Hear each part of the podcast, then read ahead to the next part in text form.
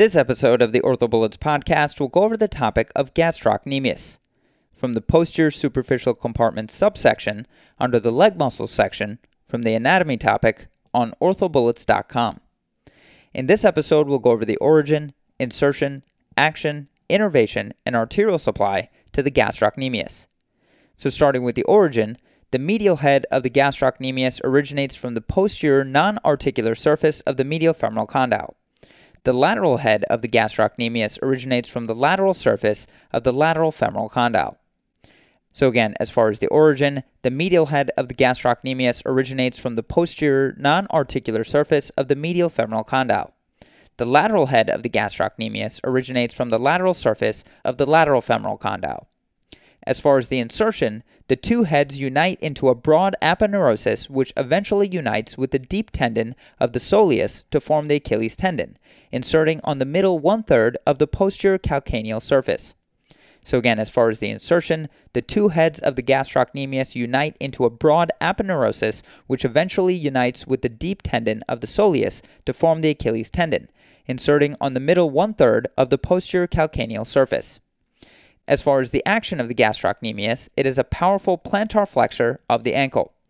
Again, the action of the gastrocnemius is to be a powerful plantar flexor of the ankle. The innervation of the gastrocnemius is the tibial nerve, which receives contributions from S1 and S2. Again, the innervation of the gastrocnemius is the tibial nerve, which receives contributions from S1 and S2. As far as the arterial supply to the gastrocnemius, each head is supplied by a sural branch of the popliteal artery. Again, as far as the arterial supply to the gastrocnemius, each head is supplied by a sural branch of the popliteal artery.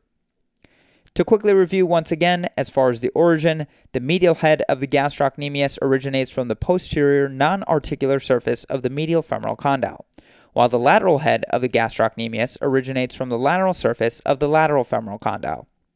As far as the insertion, the two heads of the gastrocnemius unite into a broad aponeurosis, which eventually unites with the deep tendon of the soleus to form the Achilles tendon, inserting on the middle one third of the posterior calcaneal surface. As far as the action of the gastrocnemius, it is a powerful plantar flexor of the ankle. The innervation of the gastrocnemius is the tibial nerve, which receives contributions from S1 and S2. Finally, as far as the arterial supply, each head of the gastrocnemius is supplied by a sural branch of the popliteal artery. That's all for this review about the gastrocnemius. Hopefully that was helpful. This is the OrthoBullets podcast, a daily audio review session by OrthoBullets the free learning and collaboration community for orthopedic surgery education.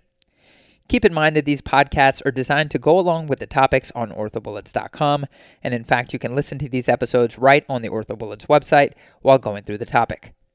If you've gotten any value from the OrthoBullets podcast so far, please consider leaving us a five star rating and writing us a review on Apple Podcasts. It will help us spread the word and increase our discoverability tremendously. Thanks so much, and we'll see you all tomorrow.